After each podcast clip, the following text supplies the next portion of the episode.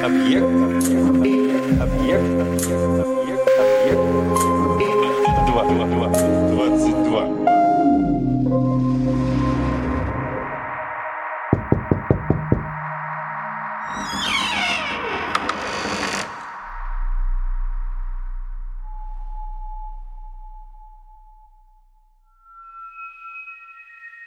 Более 700 лет назад при Даннуура в проливах Симона-Секи произошло последнее сражение, положившее конец долгому противостоянию между Хейки или кланом Тайра и Гензи или кланом Минамото.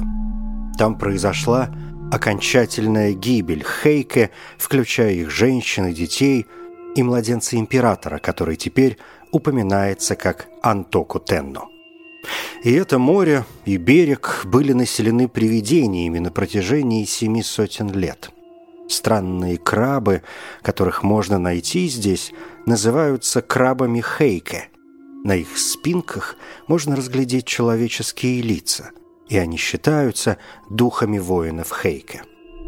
На побережье случается много удивительных вещей, которые можно увидеть и услышать. Темными ночами – тысячи призрачных огней парят над берегом или мелькают над волнами. Эти тусклые огни рыбаки называют ониби или огнями демонов. Всякий раз, когда поднимается ветер, из моря доносятся сильные крики, похожие на воинственный клич. Раньше хейки были более беспокойными, чем теперь. Они появлялись вокруг судов, проходящих ночью, и пытались их потопить. Всегда они следили за пловцами, чтобы утащить их на дно. Чтобы успокоить их, в Акамагасеке был сооружен буддийский храм Амидадзи. Также около берега было основано кладбище, на котором были сооружены памятники с именами утонувшего императора и его наиболее значительных вассалов. За упокоение их душ там регулярно отправлялись буддийские службы. После постройки храма и сооружения могил Хейке стали меньше тревожить, чем прежде. Но все равно, время от времени, продолжали совершать странные вещи, доказывая, что они не обрели полный покой. Несколько столетий назад жил в Акамагасеке слепой человек по имени Хуити который был знаменит благодаря своему искусству декламации и игре на биве. С детства он был обучен технике рассказа и игры, а в юности превзошел своих учителей. Как профессиональный бива-хоси он прославился в основном благодаря своим декламациям историй Хейка и Гензи. И говорят, что когда он пел песню о битве при Даннуура, даже домовые, Кидзин – не могли удержаться от слез. Вначале Хоити был очень беден, но нашелся хороший друг, который помог ему. Священник храма Амидадзе любил поэзию и музыку и часто приглашал Хоити в храм, где тот играл и пел.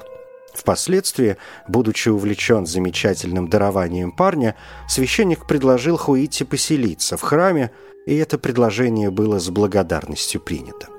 Хуите дали комнату в здании храма, и в обмен на пищу и жилье он должен был лишь выступать, иногда перед священником, а в остальное время был свободен.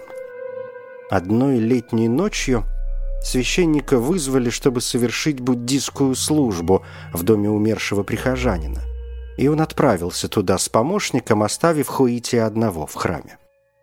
Это была жаркая ночь, и слепой человек – отдыхал в прохладе на веранде перед своей спальней. Веранда выходила в небольшой сад в задней части храма Амидадзи. Там Хуити ждал возвращения священника и пытался скрасить одиночество, играя на биве. Пришла полночь, но священник не появлялся. Было еще достаточно тепло, чтобы находиться вне дома, и Хуити оставался на улице. Наконец, он услышал отголоски шагов, приближавшихся от задних ворот. Кто-то пересек сад, подошел к веранде и остановился прямо перед ним, но это не был священник. Низкий голос назвал имя слепого человека грубо и бесцеремонно, в манере самурая, подзывающего подчиненного. «Хоити?» «Хай, да», — ответил слепой человек испуганным грозным голосом. «Я слепой. Я не могу узнать, кто зовет». «Не нужно бояться», — сказал незнакомец более мягко.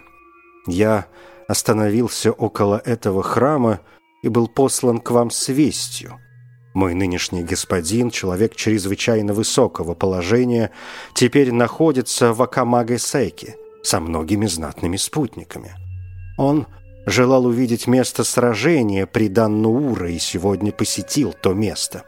Будучи наслышан о вашем искусстве рассказывать историю об этом сражении, теперь он желает послушать ваше выступление. Поэтому вы возьмете свою биву и пойдете со мной к дому, где вас ожидает августейшее собрание. В те времена приказу самурая нельзя было не повиноваться. Хуити обул свои сандалии, взял биву и пошел с незнакомцем, который вел его весьма умело, но заставлял идти очень быстро. Рука, которая вела его, была словно из железа. Звон, раздававшийся при каждом шаге воина, доказывал, что он был полностью вооружен. Вероятно, он охранял дворец. Первая тревога Хуити прошла. Он стал воображать, что к нему пришла большая удача. Помня слова посланца о человеке чрезвычайно высокого положения, он подумал, что господин, который пожелал услышать декламацию, не может быть меньше, чем даймё первого класса. Самурай остановился, и Хоичи понял, что они достигли больших ворот. Он удивился, так как не мог вспомнить ни одних больших ворот в той части города, кроме главных ворот Амидати. «Каймон! Открыть ворота!» — крикнул самурай, и послышался звук открывающихся ворот. Они вошли, пересекли сад и снова остановились перед каким-то входом — Посланец закричал громким голосом «Эй, там, внутри! Я привел Хуити!» Затем послышались звуки быстрых шагов, скольжения ширм, открытия противодождевых дверей и голоса беседующих женщин. По языку женщин Хуити понял, что они служанки в чьем-то благородном доме, но так и не смог догадаться, куда попал. На размышления у него не было много времени. Ему помогли преодолеть несколько каменных ступеней, на последней из которых предложили снять сандалии, а затем рука женщины повела его по бесконечным коридорам, пол которых был устлан отполированными досками и вокруг угловых колонн, которых было слишком много, чтобы запомнить направление, и по удивительной ширины полу, выложенному циновками – в середину какого-то большого помещения. Ему показалось, что там собралось множество знатных людей. Шелк шелестел, как листва в лесу. Он слышал также шум тихих голосов, а речь была дворцовой речью. Хуити сказали, что он может отдохнуть, и он нашел приготовленную для него подушку для колен. Заняв свое место и настроив инструмент, он услышал голос женщины, которую он посчитал Родзё, смотрительницей, осуществлявшей надзор за служанками. «Теперь поведай историю Хейке под аккомпанемент Бивы». На полное описание событий ушло бы множество ночей, поэтому Хуити рискнул задать вопрос. Так как все рассказывать очень долго, какую часть из этой истории желают услышать августейшие особы. Голос женщины ответил, «Расскажите историю сражения у Даннуура, ибо печаль по ней наиболее глубока». Тогда Хуити возвысил голос — и запел песню о битве в волнующемся море, чудесным образом заставляя свою биву передавать напряженную работу весел и движение мчащихся судов, шум и свист стрел, крик и топот людей, удары металла о шлемы, погружение убитых в пучину.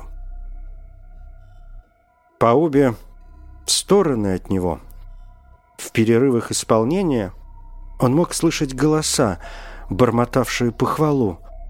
Какой изумительный исполнитель! Никогда в нашей провинции не слыхали подобной игры. Во всей империи нет такого певца, который бы сравнился с Хуити.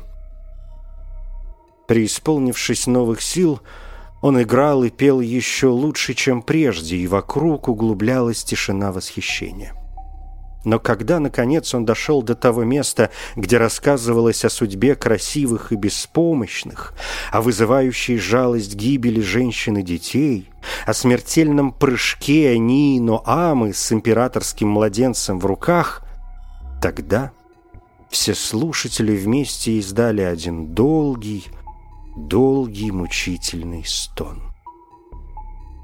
Затем они стали плакать и причитать, так громко и так безудержно, что слепца напугала глубина и неизбывность навеянной печали. Рыдания и вопли продолжались долгое время, но постепенно жалобные звуки замерли, и снова в наступившей тишине Хуити услышал голос женщины, которую он посчитал Родзё. Она сказала, «Хотя мы были уверены, что вы очень искусный игрок на биве и не имеете равных в декламации. До сегодняшней ночи мы не знали, что вообще кто-нибудь может быть таким искусным, как вы.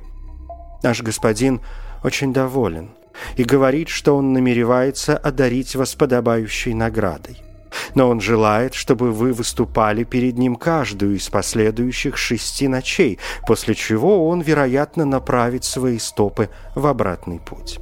Поэтому завтра ночью вы должны прибыть сюда в тот же самый час. Самурай, который сегодня вечером привел вас, будет послан за вами. Есть еще кое-что, о чем мне было приказано предупредить вас». Требуется, чтобы вы не говорили ни с кем о вашем визите сюда, пока наш августейший господин будет находиться в Акамагасеке. Поскольку господин путешествует инкогнито, он требует, чтобы вы не упоминали об этом. Теперь вы можете возвратиться в ваш храм. После того, как Хуити должным образом выразил свою благодарность, женщина взяла его за руку и отвела к выходу из дома, где их ожидал тот самый самурай. Он привел слепца к веранде в задней части храма и попрощался. Уже почти рассвело, когда Хуити переступил порог храма, но его отсутствие не было замечено, так как священник, вернувшись очень поздно, предположил, что он спит. Днем Хуити смог отдохнуть. Он так никому и не сказал о своем странном приключении. В середине следующей ночи самурай вновь прибыл за ним и отвел его к августейшему собранию, где тот исполнил другую декламацию так же успешно, как и предыдущую. Но в этот раз его отсутствие в храме было случайно обнаружено, и после его возвращения утром он был вызван к священнику, который обратился к нему с любезным упреком. «Мы очень беспокоились о вас», друг Хоити. Вам, лишенному зрения, выходить в одиночку в столь поздний час опасно? Почему вы ушли, не сказав нам об этом? Я мог бы приказать слуге сопровождать вас. И где же вы были?» Хуити уклончиво ответил, «Простите меня, добрый друг, я должен был заняться кое-каким частным делом и не мог отложить это до утра». Священник был скорее удивлен, чем обижен уклончивостью Хуити. Он чувствовал, что дело нечисто, и стал подозревать что-то дурное. Он боялся, что слепой был околдован или введен в заблуждение каким-то злым духом. Он больше не задавал вопросов, но втайне проинструктировал слуг храма следить за передвижениями Хуити и следовать за ним в случае, если он снова оставит храм после наступления темноты. Следующей ночью было замечено, как Хуити уходил из храма, и слуги немедленно зажгли свои фонари и последовали за ним. Но была дождливая и очень темная ночь, и прежде чем они смогли добраться до большой дороги, Хуити исчез. Очевидно, он шел очень быстро, что было странным, учитывая его слепоту, ведь дорога была в плохом состоянии. Люди спешно отправились по улицам, расспрашивая о Хуите в каждом доме, который он мог бы посетить, но никто не смог дать им никаких сведений о нем. Наконец, когда они возвращались к храму вдоль берега, их испугали звуки бивы, которая неистово играла на кладбище Амидадзе. Если не учитывать призрачных огней, которые обычно мелькали там темными ночами, было темно. Но люди поспешили к кладбищу, и там, в свете своих фонарей, они обнаружили Хоити, который в одиночестве сидел под дождем перед могильным надгробием Антоку Тенно, играл на своей биве и громко пел о сражении при Данну-Ура. И позади него, и перед ним, повсюду над могилами, подобно свечам, горели огни мертвых. Никогда прежде взгляду смертного человека не являлось столько о небе. «Хоити-сан! Хоити-сан!» — кричали слуги. «Вы околдованы! Хоити-сан!» Но слепой человек, казалось, ничего не слышал. Напряженно он заставлял свою биву гудеть, звенеть и бренчать. Все неистовее он пел о сражении при Даннуура. Они схватились за него и кричали ему в ухо «Хоити-сан! Хоити-сан! Идемте с нами домой, немедленно!» Недопустимо прерывать меня таким образом перед этим августейшим собранием, осуждающе бросил он им в ответ. Хотя вокруг творилось нечто неладное, слуги не смогли сдержать смех. Уверенные, что Хаити околдован, они схватили его, поставили на ноги и с силой быстро повели назад в храм, где по приказу священника с него немедленно сняли влажную одежду. Затем священник настойчиво потребовал у своего друга исчерпывающего объяснения его удивительного поведения. Хоити долго колебался, прежде чем начал говорить, но, наконец, понимая, что его поведение действительно встревожило и возмутило доброго священника, он решил нарушить обет молчания и рассказал все, что случилось со времени первого посещения самурая. Священник сказал, «Хуити, мой бедный друг, вы теперь в большой опасности. Как плохо, что вы не сообщили мне все это прежде. Ваше замечательное музыкальное искусство принесло вам удивительную неприятность. Знаете же, что вы не посетили ни одного дома в округе, но проводили ночи на кладбище среди могил Хейке». Вы были перед могильным надгробием Антоку Тенна, когда мои люди сегодня ночью нашли вас, сидящим под дождем. Все, что вы представляли, было иллюзией, кроме просьбы мертвых. После того, как однажды вы подчинились им, вы попали в их власть. Если вы снова подчинитесь им после того, что произошло, они разорвут вас на куски» но рано или поздно они убили бы вас в любом случае. Я не могу оставаться с вами сегодня ночью, меня вызывают в удаленное место, чтобы совершить службу. Но прежде чем я отправлюсь, я постараюсь защитить ваше тело, написав на нем священные тексты. Перед закатом священник и его помощник раздели Хуити, и с помощью кисточек для письма покрыли грудь, спину, голову, лицо, шею, конечности, руки и ноги и даже ступни и ног, все части его тела текстом священной сутры Ханья Синке «Пустоты форм». Когда это было сделано, священник дал Хуите такие наставления.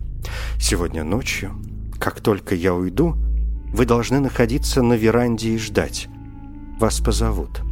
Но что бы ни случилось, не отвечайте и не двигайтесь, ничего не говорите и сидите, не двигаясь, как будто вы медитируете.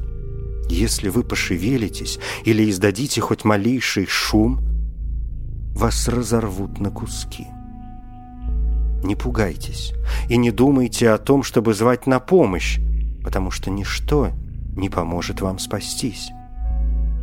Если вы в точности исполните то, что я вам сказал, опасность минует, и вам больше нечего будет бояться. После наступления темноты священник и помощник ушли, а Хуити сел на веранде, как ему было сказано. Он положил свою биву на настил рядом с собой и, приняв позу для медитации, старался не проронить ни звука, не закашлять и тихо дышать. Так прошло несколько часов.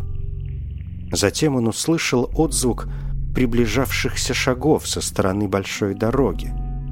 Шаги вошли в ворота, пересекли сад, приблизились к веранде и остановились прямо перед ним. «Хуити!» — воззвал громкий голос. Слепой человек сдержал дыхание и продолжал сидеть неподвижно. «Хуити!» — грозно прозвучал голос во второй раз. Затем третий раз свирепо «Хуити!» Хуити остался неподвижен, как камень, и голос прорычал. «Никто не отвечает». «Так не пойдет. Я должен узнать, где этот парень».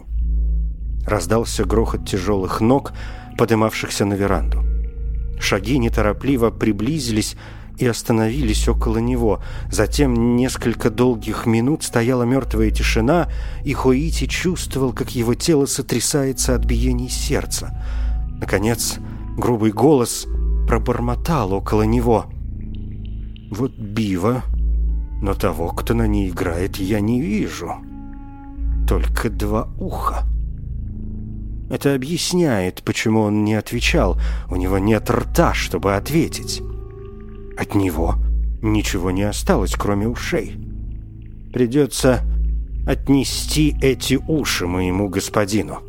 Я возьму их в доказательство, что его августейшие повеления исполнялись, насколько это было возможно.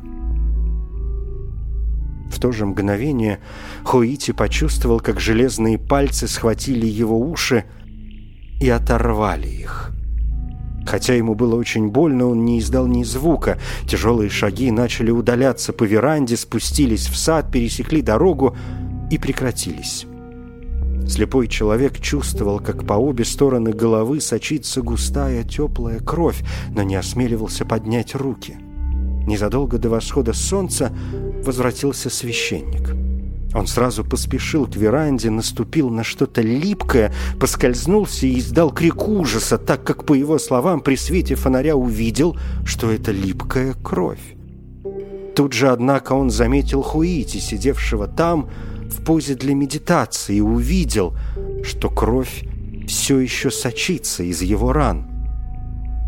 «Мой бедный Хуити!» — закричал пораженный священник. «Что это? Вы ранены?» Услышав голос друга, слепой человек почувствовал себя в безопасности. Он зарыдал и сквозь слезы рассказал о том, что пережил этой ночью. «Бедный, бедный Хуити!» — воскликнул священник. «Это моя ошибка! Ох, как я ошибся! Всюду на вашем теле были начертаны священные тексты, кроме ваших ушей!» Я доверил своему помощнику сделать эту часть работы и поступил очень, очень неправильно, не удостоверившись, что он сделал это. Но теперь горю не поможешь. Мы можем только попробовать вылечить ваши раны как можно скорее.